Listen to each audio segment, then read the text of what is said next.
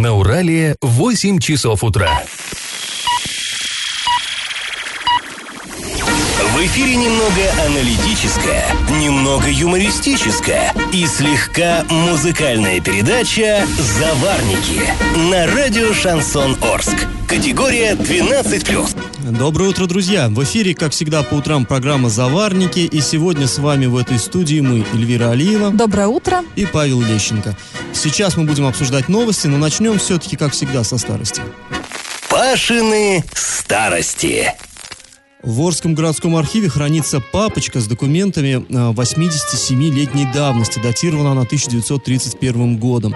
Там среди разных э, листочков э, находятся два интересных письма. А в 1931 году в Орск поступило официальное сообщение из самой Германии, ну, точнее, из ее московского посольства.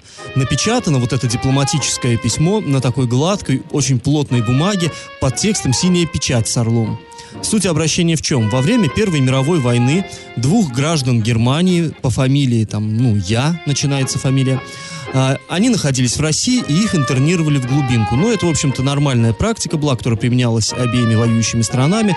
То есть, если оказались на территории страны граждане другой страны, противника, их э, куда-то там ссылали поглубже, чтобы они не могли шпионить, и, ну, понятно, в общем-то. Так вот, двух этих самых немцев, там непонятно, то ли они друг другу братьями приходились, то ли отцом и сыном, фамилия одинаковая. Их законопатили э, в глухую деревушку в Орских окрестностях. Ну, после окончания войны их, скорее всего, отправили бы обратно в Германию. Ну, тут в России, сами понимаете, сменилась власть, началась гражданская война, и как-то вот они оба потерялись. Но правительство о них не забыло и спустя вот много лет попросило орских чиновников навести справки. И каким удивительным слогом попросило. Читаю письмо, э, цитирую. Германское посольство имеет честь просить вас не отказать навести справки о судьбе германских граждан Эдуарда Я и Генриха Я а, ну, я это первая буква фамилии, о результате уведомить посольство. За исполнение своей просьбы германское посольство заранее выражает вам благодарность. Ну, такой дипломатический этикет. Затейливое такое письмо. Ну, а уж как на него ответили наши орские чиновники, мы расскажем во второй части программы. А пока вам предлагаем поучаствовать в конкурсе. Он тоже будет, ну, раз уж мы заговорили о Первой мировой войне, то о том же периоде. Известно, что в 1914 году, вскоре после начала Первой мировой войны, в Орске стала выходить первая местная газета. В ней печатались известия о ходе боев, которые предоставлялись Петроградским телеграфным агентством. Так вот скажите, как же называлась первая Орская СМИ? Один – Орская правда, два – Орский телеграф и три – Орский листок. Ответ присылайте нам на номер 8 903 390 40 40 или в соцсети Одноклассники в группу «Радио Шансон Орск. Галопом по Азиям Европам! Что же такого происходило в последние дни в нашем городе? Ну, вчера э, депутат городского совета Павел Коровин провел очередную пресс-конференцию по вопросам строительства между Орском и Новотроицком мусороперерабатывающего завода. Э, как и в прошлый раз, его пришли поддержать несколько общественников, но теперь им э, противостоял внушительный отряд чиновников под предводительством главы города, а также другие общественники, те, которые администрацию поддерживают вот в выборе площадки под строительство. То есть вот общественность против общественности схлестнулась. Ну и встреча была не горячая, а раскаленной. Порой скатывалась даже в какое-то, ну, просто цирковое представление. Подробнее об этом мы расскажем чуть позже, ну а пока к другим новостям. Вчера Орск посетил депутат Госдумы Виктор Заварзин. Он проинспектировал разные объекты, парк строителей, кинотеатр «Мир» и так далее. Ну, это традиционное мероприятие, скажем так. Журналисты, конечно, спросили его, появится ли в Орске свой цирк. Как он обещал, уже не, на протяжении нескольких лет а, он обещает цирк в Орске, но цирка нету только вот вчера на, на пресс-конференции, да. Генерал сказал, появится, конечно, но не в этом году. Денег нет, все денежные средства пошли на покупку техники для коммунальных служб города. Стройка Шапито начнется в 2019 году, но покупка техники для коммунальных служб, это информация хорошая, надеюсь, э, подтвердится. Интересно, о чем речь? Вот эти щетки, наверное, которые две целых, которые моют бордюры, там вот это. Не ну, знаю. не знаем. Как Или вот красят бордюры в крифе в кость, не знаю. Громко пока вот что-то не заявлялось о том, что у нас какая-то куча техники пришла. Ну да ладно. А В поселке ОСТП города Орска может появиться паломнический комплекс Иверского женского монастыря. Комплекс хотят создать, ну, собственно, возле самого монастыря в районе проспекта Западного на ОЗТП. А Вопрос о выдаче разрешения будет вынесен на публичные слушания, которые пройдут срок с 20 по 26 декабря текущего года. Пройдут они в Комитете архитектуры и градостроительства администрации Орска. Я в теме. Ну а мы, как и обещали, возвращаемся к уже э, заявленной теме. Вчера в Орске прошла очередная пресс-конференция по вопросам строительства между Орском и Новотроицком мусороперерабатывающего завода. Проводил ее э, Павел Коровин, это депутат городского совета. Вторая уже такая пресс-конференция. Первая была, там он и другие общественники высказали свое мнение по поводу строительства этого завода, то есть, ну, негативное. Они требуют, чтобы не в этом месте строили завод. Но строили, но, Но не строили, в да, в этом. другом месте. Но тогда они говорили, как бы это просто, вот они журналистам рассказывали свое видение. А, то есть им никто особо и не возражал. В этот раз на вот эту пресс-конференцию пришли, пришел сам глава города Андрей Одинцов, пришло несколько чиновников и пришла большая такая делегация общественности, ну, скажем так, которая поддерживает администрацию в выборе площадки, то есть которая считает, что да, завод нужно строить именно между Орском и Новотроицком. И с одной стороны получилось, что мы, э, ну, для журналистов, наверное, это лучше, что мы услышали не одну сторону, а две стороны. Это хорошо. Но э, плохо было то, что с трудом можно было что-то услышать. То есть вот происходившее было ну настолько сумбурно, такой гвалт поднялся. То есть друг друга перебивали, кричали, то начинали э, так издевательски аплодировать, то хохотать, то какие-то ну почти оскорбления звучали. В общем, вышел такой сумбур. Но э, кое-что можно было там услышать интересное. Э, в этот раз на пресс-конференции присутствовал еще и секретарь горкома КПРФ Владимир Гудамаров. И он сделал официальное заявление по вопросу строительства МПЗ от имени партии, от коммунистов. Давайте его послушаем. Компартия будет категорически против именно строительства данного завода вот в том месте именно. Не против самого завода как такового, но именно в том месте. Почему? Ну, несколько позиций мы объясним. Во-первых, точка сама выбрана, э, все прекрасно знают, где географически будет располагаться данный полигон и завод. Выше даже, чем ту трубу уральской стали. То есть он будет на возвышенности. Как уже было озвучено, роза ветров все будет сюда сноситься. И использование старой методики ПДФ топлива, которое на предприятии планируется изготавливать, получится к тому, что опять все же население Октябрьского района будет это вдыхать как вот такие. Аналогичная ситуация происходила вообще Бутак, э, Дамбаровка. То же самая ситуация, когда без публичных слушаний э, строились э, комбинаты, рудники по добыче медных цинковых руд. И сегодня тот регион практически в катастрофичном положении находится. Все он, онко, онкоболевания превышают просто критический уровень. Оттуда все просто уезжают и бегут кто куда может. То есть ситуация такая же. Если также будет сделано ради наживы и произойдет в том месте, где планируется строить, то нас ждет такая же ситуация. Есть много других мест, которые можно как бы рассматривать с общественностью, смотреть ситуацию. И мы, да, взяли на себя такую как бы функцию, как бы обязанность. Мы будем проводить общественную экспертизу, но для этого нам мы, мы обратимся через СМИ, обратимся к губернатору, к вам, как главе города, чтобы предоставить документы, исходные данные, чтобы провести независимую общественную экспертизу. То есть мы уже связались э, с профессорами э, с МГУ, то есть у нас там есть возможности определенные, чтобы провести эту экспертизу. Да, э, дело в том, что Гудамаров еще и помощник депутата Госдумы, и вот именно, как он уверяет, именно его ну вот именно депутат, которого он представляет, он тоже в курсе этих событий, он э, держит руку на пульсе и готов помочь. То есть часто администрация говорит, что э, вы критикуете, но ничего не предлагаете. Вот в данном случае есть предложение, есть... Э... Вполне адекватное предложение, причем не просто вот я вам даю э, информацию, а вы сами разрабатываете. Нет, человек предлагает реальную Говорит, помощь. что готов, готовы Да, и экспертов, да. и всех на свете. Но тут либо нету администрации необходимости в такой помощи, либо я не знаю. Ну, как Мне бы интересно... ему, ему не сказали, что нет, ты нам не нужен, мы не будем тебя слушать. Но как-то вот его было ощущение, что вот это его выступление не очень-то было услышано. Я в теме. Ну а мы возвращаемся к пресс-конференции, которая вчера состоялась в Орске по поводу строительства мусороперерабатывающего завода. А, мы вот недавно выслушали мнение Владимира Гудамарова, который высказался против, но должны, разумеется, дать э, слово второй стороне. И вчера присутствовал там глава города Андрей Одинцов. Давайте послушаем, что он сказал. Вот не первый раз мы собираемся в этом составе, но, к сожалению, я от раза к разу вижу, что задача этих конференций стоит только в одном – реальный. К сожалению, это так.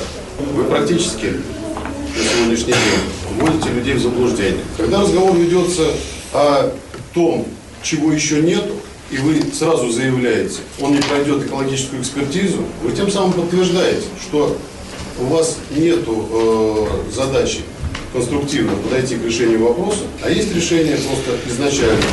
Нам это все не нужно. Когда вы возражаете, вы никогда не предлагаете ничего взамен. Вы считаете, что это место плохое? Хорошо. Скажите, какое хорошее. Но только э, хотя бы немножко Займитесь вопросом обоснования, выбора мест и предложений. Вы, к сожалению, все время людей дезориентируете. И когда разговор заходит о том, что вот тут полигон есть, а тут не должен быть, почему мы все забываем об одной простой вещи? У нас на сегодняшний день между Орском и Новотроицком расположена огромная свалка не полигон, свалка, она незаконна. И да, действительно, с нее при определенной розе ветров долетает все до Орска. И разговор идет о том, что при строительстве мусороперерабатывающего завода, в том числе необходимо переработать эту свалку, ее полностью убрать. И это изменит экологическую ситуацию в районе, о котором вы все так заботитесь. Вот я не увидел активистов возле свалки города Новотроица. Вы что, не знаете о ней? Вы о ней подзабыли? Так вот, она на сегодняшний день, прямо сейчас, воздействует на город Орск. Ну, интересно, что, да, я действительно не видел на Новотроицкой свалке активистов, но я что-то там и не видел экологов, например, администрации. Администрации Орска, да, ну, а ну, это же на Орск тоже, под, да?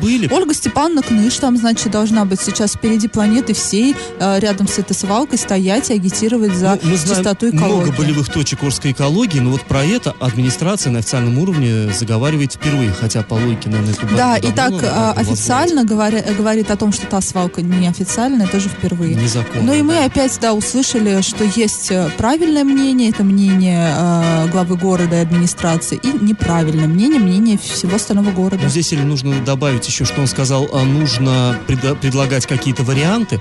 Ему было предложено три варианта э, альтернативных Павел площадок. Семенович вроде три предложил, да? Да, Коровин предложил. Это э, вариант на, в, в районе Оренбургской трассы, где раньше были сады, вот где поворот на Круторожино. Второй вариант это соли-испарители никель-комбината. И третий, ну это, разумеется, действующий полигон в районе поселка Победа. Ну, как бы им сказали, да, варианты есть, ну тогда надо теперь и экологические, и экономические расчеты. Ну, Но опять же, Гудамаров предложил помощь и э, экспертизу, и те же самые расчеты. Да, ну а вообще, конечно, интересно то, что вот как у нас любят э, чиновники обвинять всех в сам, самопиаре. Нет, да. самопиаре. Ну, как вот мне кажется, в этом ничего такого стыдного-то для политика нет. Ни для депутата, ни для главы заниматься пиаром. Но это необходимая часть их деятельности. И уж ну, у главы есть штатная должность, э, пресс-секретарь главы. То есть который, человек, который профессионально, да, профессионально должен пиаром. пиарить есть, и не черным пиаром. Да, э, есть да, у заниматься. городской администрации свои СМИ, ну, как минимум одна газета, которая официально... А как максимум два. СМИ. Да, то есть, ну и я в этом, честно говоря, ничего плохого не вижу. Ну, пиар, ну это необходим, такая неотъемлемая часть политики, что ж с этим поделаешь. Ну, почему-то у нас это как ругательство. Пиар, пиар. Все вот пиаром как... занимаются, и президент, и губернатор. Наверное, главе Орска тоже нужно задуматься о пиаре и об облике, который создает пресс-служба города. Пашины старости. А, в начале этой программы мы рассказали о том, как в 1931 году в Орск поступил очень вежливый, в очень изысканной, витиеватой даже форме написанный запрос э, из германского посольства. В нем посольские работники просили отыскать двух немецких граждан, которые пропали где-то в Орских окрестностях во время Первой мировой войны. И вот орские чиновники написали ответ. Ответили они очень лаконично, даже резко, вот без этих буржуазных выкрутасов, а со всей пролетарской прямотой. Ну и к тому же с ошибками. Э, что, в общем-то, понятно. Писали люди простые, малограмотные. Ведь э, как раз в начале 30-х уже прежняя царская интеллигенция э, была, ну, или изведена, или, во всяком случае, отстранена от органов власти.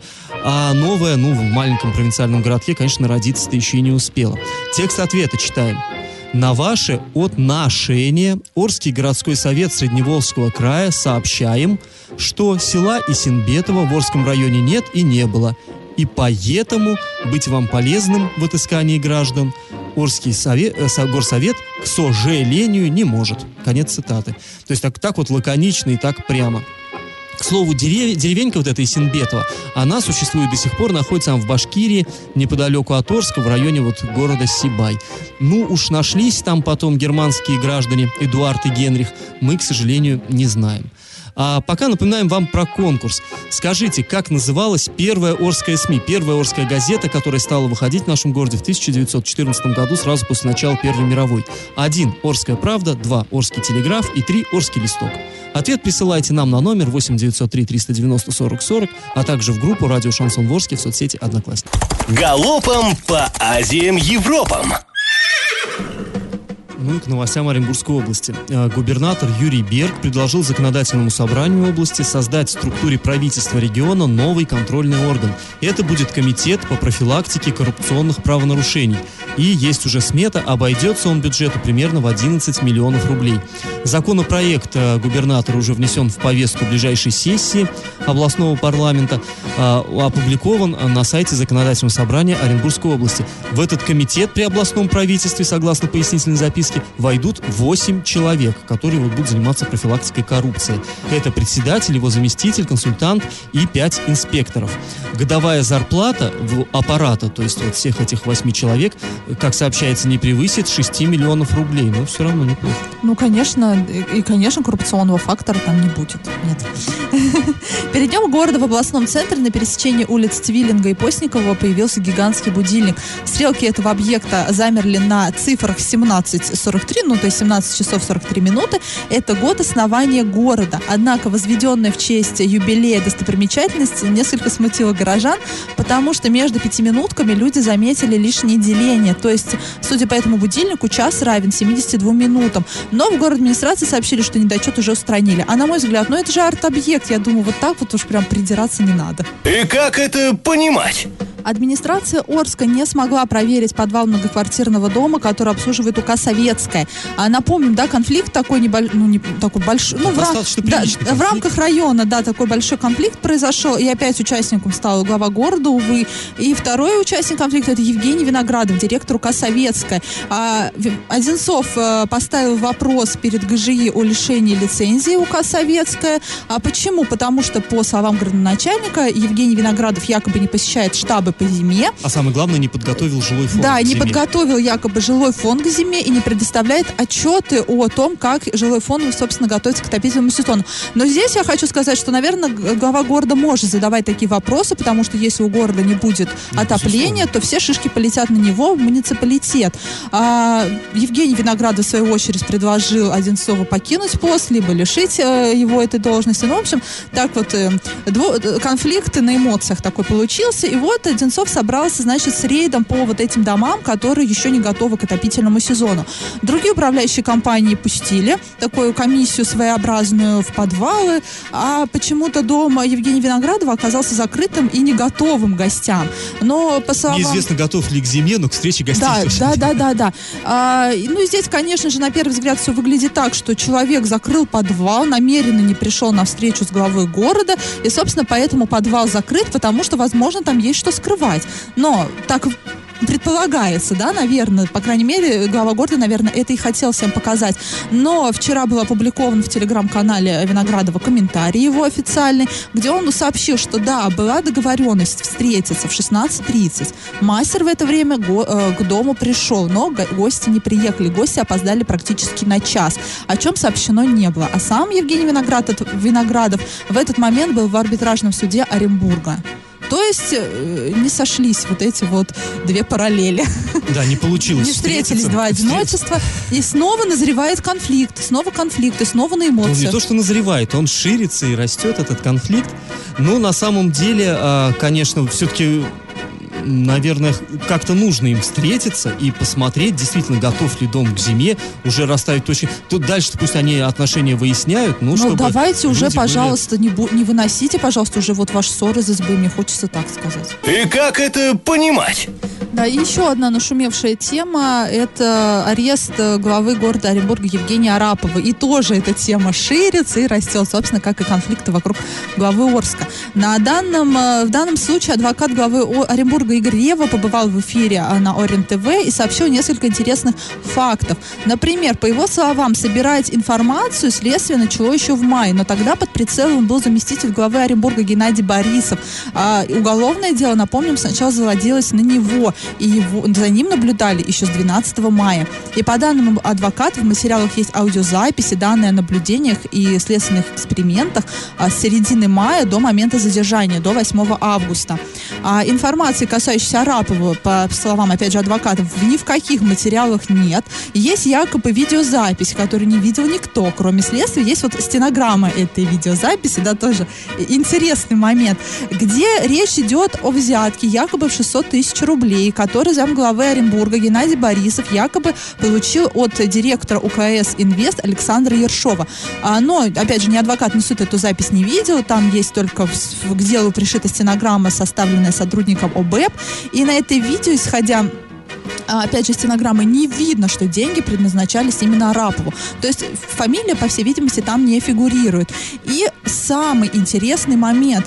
А, по словам адвоката, информация о том, что а, у а, Арапова прошли обыски, появилась в сети, в средствах массовой информации еще до того, как эти самые обыски начались. Это интересно. Это очень интересно. Но, опять же, это сторона только адвоката. Конечно же, он в данной ситуации как-то вот э, на стороне... Но он ищет нестыковки, да, это как положено хорошему адвокату. Да, хорошая, да-да-да, но, по всей видимости, пока эти э, нестыковки и стыковки, они ну, для суда ценности не имеет, и все пока не в пользу обвиняемого вот главы города Оренбурга. Новость дна.